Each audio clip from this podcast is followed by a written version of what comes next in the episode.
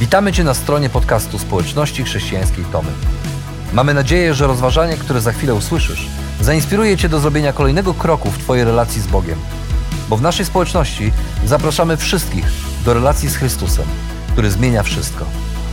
Dziękujemy za Twoje zainteresowanie i zapraszamy Cię do polubienia naszego profilu na Facebooku, Instagramie i YouTubie oraz ściągnięcia darmowej aplikacji na smartfona. Dobrego słuchania.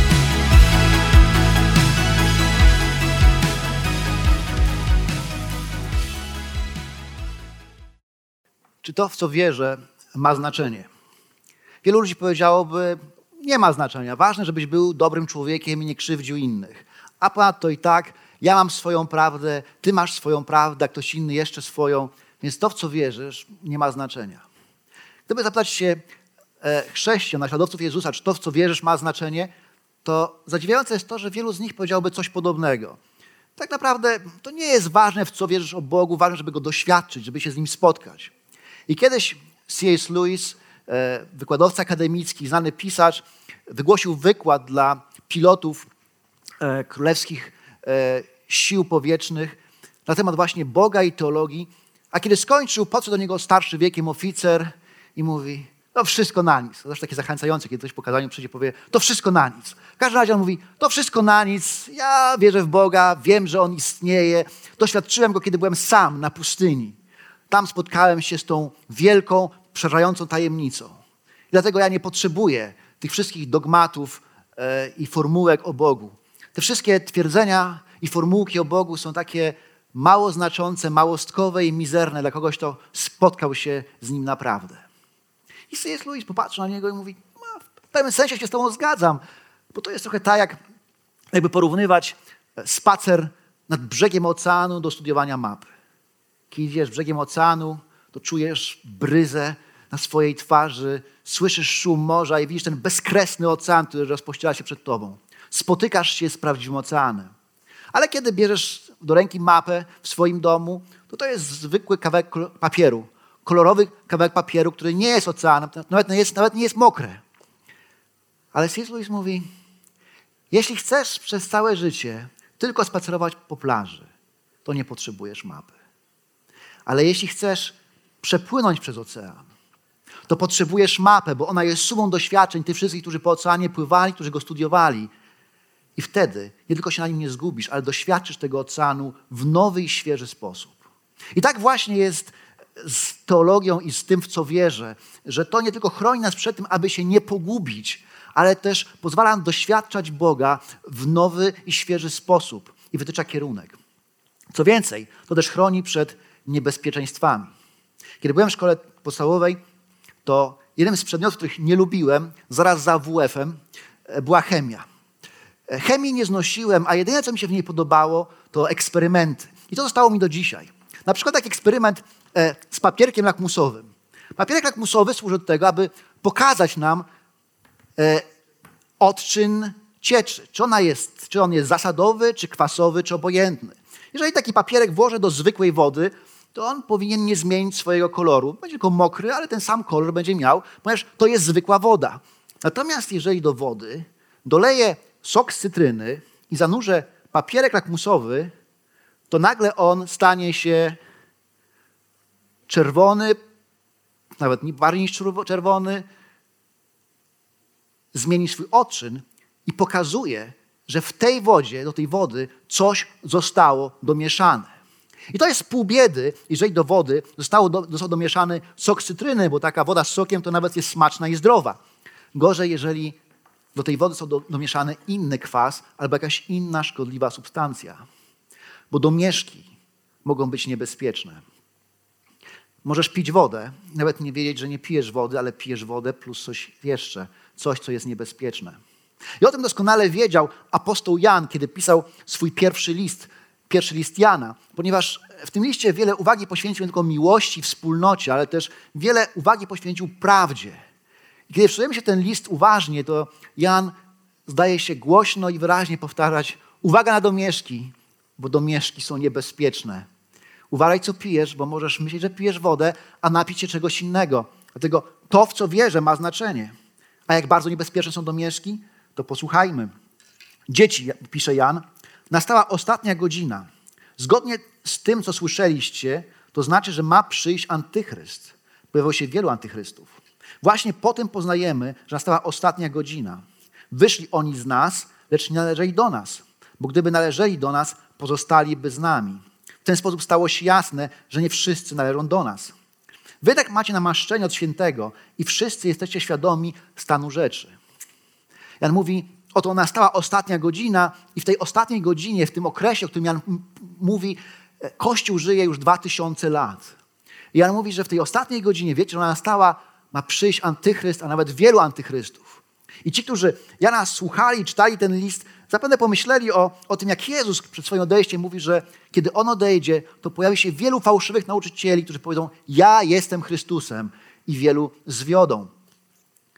Jan mówi, tak będzie i tak jest i pojawiło się już ich wielu, e, bo antychryst to ktoś, kto, kto staje na miejscu Chrystusa, kto może podawać się za Chrystusa, kto domaga się czci Chrystusa albo kto zwalcza Chrystusa i staje przeciwko Niemu. Kiedy patrzymy na historię, to w historii świata było takich wiele osób, systemów, organizacji czy ugrupowań, które, które stawały właśnie na miejscu Chrystusa i walczyły z Chrystusem. Dla pierwszych chrześcijan to byli cesarze rzymscy, którzy nie tylko zwalczali chrześcijan i prześladowali ich, ale też nazywali się synami Boga i domagali się czci Boga. W dzisiejszych czasach też takich przykładów nie brakuje. E, w Chinach, e, w prowincji Shaanxi, władze wydały takie polecenie, aby usunąć, aby chrześcijanie usunęli ze swoich domów wszelkie symbole religijne. I pewien 84-letni człowiek mówi, że przyszli do niego przedstawiciele władz, no i usunęli krzyż z jego domu, a zamiast tego krzyża powiesili portret prezydenta. I z kpiną powiedzieli, teraz możesz się do niego modlić. A kiedy wyszli, on powiedział, było mi smutno, kiedy zabrali mi krzyż, ale co mogłem zrobić? Ale mój prezydent jest tylko człowiekiem, a nie Bogiem. Nie będę się do niego modlił. Okazuje się, że w świecie tak było i jest, że wielu ludzi próbuje stanąć w miejscu Boga i zająć Jego miejsce i domagać się nawet czci e, równej czy godnej Bogu. Ale kiedy wczytujemy się w ten list, okazuje się, że Jan nie o takich ludziach mówi. On nie mówi o wrogach, którzy są na zewnątrz Kościoła, którzy prześladują Kościół, czy próbują zająć miejsce Chrystusa, ale mówi o ludziach, którzy byli w Kościele byli częścią społeczności, czy byli częścią chrześcijańskiej wspólnoty. Jan mówi, oni byli wśród nas, ale nie należeli do nas. To byli ludzie, którzy kiedyś pewnego dnia podjęli decyzję, aby podać swoje życie Chrystusowi, przyjęli chrzest, chodzili na nabożeństwa, śpiewali chrześcijańskie piosenki, modlili się, posługiwali się chrześcijańskim językiem, mówili o Jezusie, ale tak naprawdę to, co mówili, to nie była prawda to była prawda z domieszkami. A ta prawda z domieszkami tak naprawdę jest wszędzie. E, jakiś czas temu, kiedy zaczęła się epidemia COVID-19, e, przez jakiś czas musieliśmy siedzieć pozamykani w domach. I wtedy życie przeniosło się do internetu. E, I tam w internecie pojawiło się całe mnóstwo różnych mówców, nauczycieli, wykładowców, którzy komentowali otaczającą rzeczywistość i mniej lub bardziej sprawnie próbowali to łączyć z Bożym Słowem i wyjaśniać to z perspektywy Bożego Słowa. I mogliśmy słyszeć przeróżne teorie. COVID-19 to sąd od Boga. COVID-19 nie istnieje. Bill Gates jest antychrystem, a jego szczepionka zawiera mikrochipy, które będą znamieniem bestii, przez które będzie kontrolował cały świat. I któregoś razu ktoś dzielił się ze mną tymi sensacjami, a ja mówię, słuchaj, jak możesz tego słuchać? A ta osoba mówi, ale przecież on Mówi to samo, co ty. I to mnie zaintrygowało. I myślę, ale jak? No tak, bo on mówi o Jezusie i cytuje Biblię, tak jak ty. Naprawdę? No właśnie o to chodzi. O to chodzi, że nie wystarczy mówić o Jezusie i cytować Biblię. Nie wystarczy posługiwać się chrześcijańskim językiem, ponieważ może się okazać, że zamiast pić wodę, pijemy wodę z domieszkami. A więc Jan w swoim liście, już na samym początku, mówi: Uwaga na domieszki. Domieszki są niebezpieczne. I kiedy się wczytujemy w ten fragment, to słyszymy, jak, jak Jan mówi, że nie wystarczy przebywać wśród ludzi wierzących albo mówić o Jezusie, ale trzeba poznać prawdę o Jezusie. No właśnie, ale co to jest ta prawda o Jezusie? Jak ona brzmi, jak ona wygląda? Skoro żyjemy w świecie, w którym tak trudno odróżnić prawdę od prawdy i tą nieprawdę albo prawdę z domieszkami często głoszą ludzie, którzy nie są wrogami Kościoła, ale, ale są w Kościele albo wyglądają i zachowują się jak chrześcijanie, posługują się Biblią i mówią o Jezusie. Jan to wyjaśnia dalej i mówi tak. Nie napisałem do was dlatego, że nie znacie prawdy, ale dlatego, że ją znacie. I wiecie, że prawda nie ma nic wspólnego z kłamstwem. A kto jest kłamcą, jeśli nie ten, kto przeczy, że Jezus jest Chrystusem? Ten, kto przeczy Ojcu i synowi, synowi jest antychrystem. Nikt, kto odrzuca Syna, nie ma również Ojca. Każdy natomiast, kto przyznaje się do Syna, ma także Ojca. Jeśli o was chodzi, po, i to jest do tego miejsca. Jan mówi, pojawiła się prawda z domieszkami. Dokładnie nie wiemy, na czym polegała ta herezja, która pojawiła się e, w tym kościele, którego Jan pisał. Jan tutaj też nie pisze o wszystkich możliwych fałszywych naukach, które w tym czasie się pojawiały, ale pisze o jednej bardzo konkretnej, która dotyczyła osoby Jezusa Chrystusa. Jak powiedziałem wcześniej, nie wiem dokładnie, jak ona wyglądała w szczegółach, bo Jan o tym wiele nie pisze, ale wiemy, że w tamtych czasach pojawili się ludzie, którzy pod wpływem filozofii greckiej i gnostycyzmu wierzyli, że to, co duchowe jest dobre. Świat duchowy, to, co duchowe jest dobre, a to, co fizyczne, to, co cielesne jest złe. A więc dla nich problemem było to, aby zrozumieć, że Bóg mógł stać się człowiekiem i przyjść w ciele. I Jan tutaj mówi, że ten, kto zaprzecza, że Jezus jest Chrystusem, a w innym części tego listu mówi, i przed w ciele, ten jest antychrystem, jest kłamcą. A więc niektórzy z tych ludzi mówili, że Jezus tak naprawdę nie przed w ciele, ale to wyglądało jak ludzkie ciało. To wyglądało jak ciało, a to nie było ciało. To takie tylko złudzenie było. A więc on tak naprawdę nie był człowiekiem. On tylko wyglądał jak człowiek. A inni z kolei, też nie mogąc pogodzić tych dwóch prawd, że Bóg stał się człowiekiem, mówili: Nie, nie, nie, nie. Jezus nie jest Chrystusem, to dwie różne osoby. Jezus był zwykłym człowiekiem, ale w jakimś momencie stąpił na niego Chrystus, ten doskonały duch od Boga, a potem go opuścił przed jego śmiercią, ponieważ Bóg nie może umierać, nie może mieć wspólnego ze śmiertelnym ciałem. A więc gdybyśmy podsumowali te herezje pierwszego kościoła i pierwszych wieków, to okazałoby się, że ci ludzie mieli problem jedni z tym, że Jezus jest człowiekiem, zaprzeczali Jego człowieczeństwu, a inni zaprzeczali Jego boskości, że On nie jest Bogiem. I tak naprawdę, kiedy studujemy historię Kościoła, to wszystkie późniejsze herezje to tylko powtórka z tego, co już było. Albo Jezus nie jest człowiekiem, albo nie jest Bogiem. A Jan, stawiając czoła, stawiając czoła tym herezjom, tym fałszywym naukom, mówi: Ci, którzy tak głoszą, są kłamcami i antychrystami. Ktoś powie, to mocny język. To strasznie mocny język.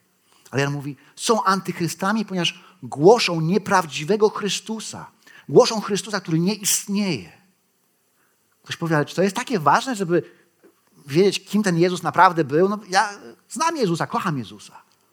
No to jest tak, jakby ktoś przyszedł do was i powiedział, a wiesz, ja znam tego pastora u was, taki jest taki jeden, nazywa się Adam Szumorek, znam go dobrze. On kocha chodzić po górach. W ogóle jak chodzi po górach, to jak kozica, taki po prostu jest zwinny i sprytny. Do tego to taki rosły facet, dobrze zbudowany, wysoki, a śpiewa jak Pavarotti. A tak słuchasz i myślisz sobie, naprawdę go znasz? Chyba go powiedziałeś kimś innym. On, znaczy, nie, jak widziałem go w zeszłym tygodniu, to nie był taki wysoki i rosły i dobrze zbudowany. E, nie wygląda też na takiego, co po górach skacze jak kozica. Raz słyszałem, jak śpiewa i już więcej nie chcę. To chyba nie był on.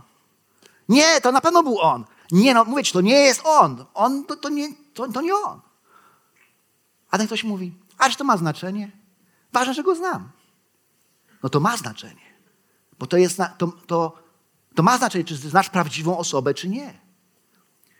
I tam w kościele pojawili się ludzie, którzy mówili, my znamy Jezusa, a nie mówili prawdy o Jezusie. A ta prawda o Jezusie to jest kwestia życia lub śmierci.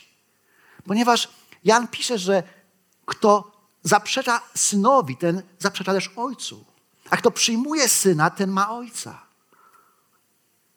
Dlatego, że jedyną, jedynym sposobem nawiązania relacji z Bogiem jest uwierzyć w Jezusa Chrystusa.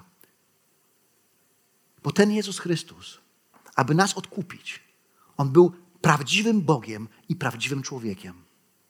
Kiedy Jezus przyszedł na świat, to złożył doskonałą ofiarę za nasze grzechy i reprezentował dwie strony. Doskonałego Boga i człowieka, grzesznego człowieka. Bo wziął na siebie nasze, nasze grzechy. A żeby być, reprezentować Boga, musiał stać się doskonałym Bogiem. Musiał być Bogiem. Bo Boga może zadowoić tylko Bóg.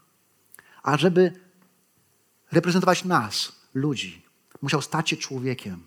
Dlatego przyszedł na świat w ciele, umarł w ciele i zmartwychwstał w ciele, aby nie tylko zbawić nasze dusze, ale też nasze ciała. Więc to, w co wierzę, ma znaczenie. Dlatego najlepsze przesłanie jest takie, że Syn Boży stał się Synem ludzkim, abyśmy my, synowie i córki ludzkie, mogli stać się synami i córkami Bożymi. To jest to przesłanie, które może zmienić ludzi i zbawić świat. Co więcej, to nie jest zaskakujące, że apostoł Jan umieścił właśnie tą lekcję teologii w samym środku tego listu o miłości i wspólnocie. Ponieważ jeżeli to prawda, że ojciec i syn są jedno i kto przyznaje się do syna, ten ma ojca, to to jest przykład naszych relacji. Ponieważ Bóg od zawsze istnieje jako ojciec, syn i duch święty i są połączeni relacją miłości. I ten Bóg stworzył nas na swoje podobieństwo i na swój obraz, znaczy, że my też możemy kochać. I ten Bóg jest dla nas przykładem tego, jak kochać, kiedy patrzymy na Niego. Od Niego uczymy się miłości. To, w co wierzę, ma znaczenie. Jednak czasami całkiem nieświadomie możemy napić się wody, nawet nie wiedząc, że to nie jest woda, że tam są domieszki. Ostatnio czytałem statystyki, że zadano chrześcijanom ewangelicznym w Stanach Zjednoczonych, ewangelicznym, czyli takim jak my, pytanie, kim jest Jezus? I na to pytanie wielu z nich odpowiedziało, Jezus był tylko człowiekiem i wspaniałym nauczycielem. 30% odpowiedziało w ten sposób. Co trzeci, człowiek wierzący, przyznający się do tego, że jest ewangelicznie wierzącym chrześcijaninem, nie wierzy w boskość Jezusa. Jak to się stało? Czy to było tak, że otworzyli Biblię, zaczęli studiować i doszli do takiego wniosku? Nie. Czy ktoś ich uczył w ten sposób? Nie. Problem polega na tym, że oni w ogóle nie byli tego uczeni. Że o tym mówiono za mało. I powstała luka, powstała pustka. I każdy zaczął dochodzić do swoich własnych wniosków. A współczesna popkultura tą lukę wypełniła. I filmy takie jak Kod Da Vinci Dona Brauna, na podstawie książki Dona Brauna, który pisze o tym, że w swojej powieści kryminalnej, że Jezus był go człowiekiem, a na Soborze w Nicei przegłosowano jego boskość. Te filmy wypełniły tę lukę i sprawiły, że ludzie zaczęli wierzyć w coś, co nie jest prawdą, ale jest prawdą z domieszkami. A więc okazuje się, że my musimy poznać prawdę o Jezusie. A chcąc poznać prawdę o Jezusie, trzeba zrozumieć, kim on naprawdę jest i budować z nim relacje. To ważne, kim Jezus jest.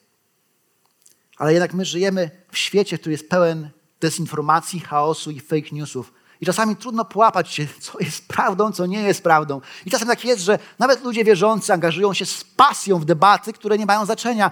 Spierają się o 5G, o asteroidy, które mają uderzyć w świat i jaka organizacja przejmie kontrolę nad światem i tak dalej, tak dalej, tak dalej. Jak tu się połapać w tym wszystkim? Jak się nie pogubić w świecie, w którym wszystko przestaje być oczywiste? Jan o tym pisze dalej. Jeśli o was chodzi, pozostawajcie przy tym, co usłyszeliście od początku. Jeżeli pozostaniecie przy tym, co usłyszeliście na początku, to pozostawać będziecie również w Synu oraz Ojcu. A łączy się z tym obietnica, którą nam sam złożył, życie wieczne. Jan pisze, w czasach, w których wszystko jest nieoczywiste, albo dużo rzeczy jest nieoczywistych, jeżeli nie chcemy się pogubić, to musimy wrócić do tego, co jest oczywiste, do Bożego Słowa, do tego, co słyszeliśmy na początku, do nauki apostołów o Jezusie Chrystusie. I chociaż chrześcijanie z pasją mogą angażować się w różne dyskusje o rzeczach, które tak naprawdę nie mają wiecznego znaczenia, to jest tylko jedno przesłanie, które ma wieczne znaczenie. To jest właśnie to, że Bóg stał się człowiekiem, przyszedł na świat, aby umrzeć za nasze grzechy i otworzyć nam drogę do wieczności. I to właśnie może zmienić życie ludzi. I to jest ta prawda, której musimy się trzymać. W czasach, kiedy nie wiemy, co robić i o czym rozmawiać i co komunikować, Jan mówi: wróćcie do tego, co słyszeliście na początku. Do tej prawdy o Jezusie Chrystusie, kim On jest. A nie tylko to, nie tylko powrót do Bożego Słowa, bo Jan dalej pisze: To napisałem wam na temat tych, którzy was próbują zwieść. Jeśli zaś chodzi o was, to namaszczenie, które otrzymaliście od Niego, pozostaje w was. I nie ma potrzeby, aby was ktoś uczył. Jego namaszczenie poucza was o wszystkim, gdyż też jest prawdziwe. Nie ma nic wspólnego z kłamstwem i tak jak pouczyło, tak jak was pouczyło, tak w nim trwajcie. A teraz, dzieci, trwajcie w nim, abyśmy, gdy się ukaże, mogli śmiało wyjść mu naprzeciw i w czasie jego przyjścia nie zostali przez niego zawstydzeni. Ponieważ już wiecie, że jest sprawiedliwy. Wiecie też, że każdy, kto postępuje sprawiedliwie, narodził się z niego. Jan mówi: tak, mamy Boże Słowo, które mówi o tym, co jest oczywiste, ale mamy też namaszczenie od Ducha Świętego, które nas poucza o prawdzie. Wielu chrześcijan, ten, ten fragment mówi, że tu jest napisane, że macie namaszczenie, więc nie ma potrzeby, ktoś was uczył. Nie muszę się uczyć. Nie, ten tekst mówi w kontekście, nie ma potrzeby, aby ktoś, was, ktoś, was, ktoś, ktoś was uczył, ponieważ już usłyszeliście to, co znacie od początku i nie musicie słuchać fałszywych nauczycieli bo macie namaszczenie od Ducha Świętego. I Jan tu posługuje się obrazem ze Starego Testamentu. Bo w Starym Testamencie były trzy namaszczone urzędy. To był kapłan, król i prorok. To znaczyło, że te trzy urzędy w Starym Testamencie wiązały się ze szczególnym działaniem i obecnością Ducha Świętego. A Jan mówi, w Nowym Testamencie nie ma trzech namaszczonych urzędów. Każdy człowiek wierzący ma Ducha Świętego i Duch Święty działa w nas i to dzięki Duchowi Świętemu mogliśmy się nawrócić, mogliśmy zobaczyć, że jesteśmy grzesznikami, zrozumieć, co dla nas Jezus zrobił, możemy rozumieć Jego Słowo. I to Duch Święty nas zmienia i popycha do tego, byśmy stawali się podobni do Jezusa. I to dzięki Niemu możemy też przypominać sobie prawdę i poznać i rozumieć prawdę. A więc mamy Boże Słowo i mamy Ducha Świętego. Jan, mówiąc o tym namaszczeniu, tak naprawdę posługuje się grą słów. Ponieważ Chrystus to znaczy tyle, co namaszczony. Ci, którzy głoszą fałszywego Chrystusa, są antynamaszczeni, są antychrystami. A mówi, a wy, którzy oddajcie swoje życie Chrystusowi, jesteście namaszczeni przez Ducha Świętego, aby żyć tak, jak Jezus to od was oczekuje i oczekiwać na Jego powtórne przyjście. Ponieważ ten tekst zaczyna się i kończy się klamrą. Na początku Jan mówi o przyjściu antychrystów, a na końcu mówi o przyjściu Chrystusa, na które czekamy i chcemy być, być gotowi. Dlatego Jan mówi, trwajcie w nim. Budujcie w nim relacje. A co to znaczy? Chcąc budować relacje z Chrystusem, trzeba poddać się Bożemu Słowu i działaniu Ducha Świętego, oczekując na powrót Jezusa. Bo to, w co wierzę, ma znaczenie. Alila była wyznawczynią hinduizmu. Trzymając w rękach sześcioletnie, sześciomiesięczne niemowlę, stała nad brzegiem Gangesu i długo patrzyła na płynącą rzekę. A potem weszła do tej rzeki po pas. I tak długo stała, trzymając swojego synka w swoich rękach a łzy spływały jej po twarzy. W pewnym momencie jednym zdecydowanym ruchem rzuciła to niemowlę, odwróciła się i odeszła. A potem znalazła się na brzegu i kiedy już była na brzegu, padła na kolana, zaczęła szlochać i płakać. I tak płaczącą jakiś czas później znalazł ją pewien misjonarz i pyta się, dlaczego płaczesz? Co się stało? Ona mówi, w moim domu, w mojej rodzinie było wiele problemów, a ja mam wiele grzechów. Dlatego postanowiłam ofiarować Bogom Gangesu swojego pierworodnego syna. A on wtedy opowiedział jej o Bogu, który ofiarował swojego pierworodnego syna za nas, którego posłał swojego pierworodnego syna, aby umarł za nasze grzechy. I on gotów jest przebaczyć każdemu i oczyścić każdego, bo ten Bóg stał się człowiekiem i przyszedł, aby nas uratować. A kiedy ona to usłyszała, powiedziała: Czemu nie przyszedłeś godzinę wcześniej? Okazuje się, że to, w co wierzę, ma znaczenie, bo to może być kwestia życia lub śmierci. Dlatego zamiast mówić o wielu innych ciekawych tematach.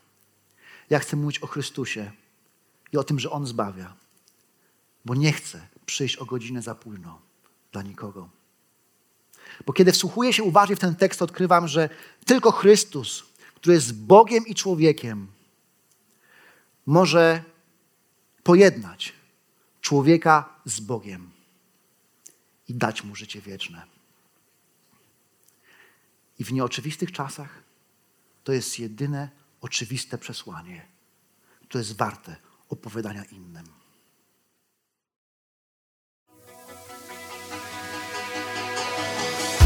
Jeszcze raz dziękujemy za wysłuchanie naszego rozważania. Jeżeli mieszkasz w okolicach Tomaszowa Mazowieckiego lub Łodzi, zapraszamy Cię do odwiedzenia nas na niedzielnym nabożeństwie. Więcej informacji znajdziesz na stronie schatomy.pl.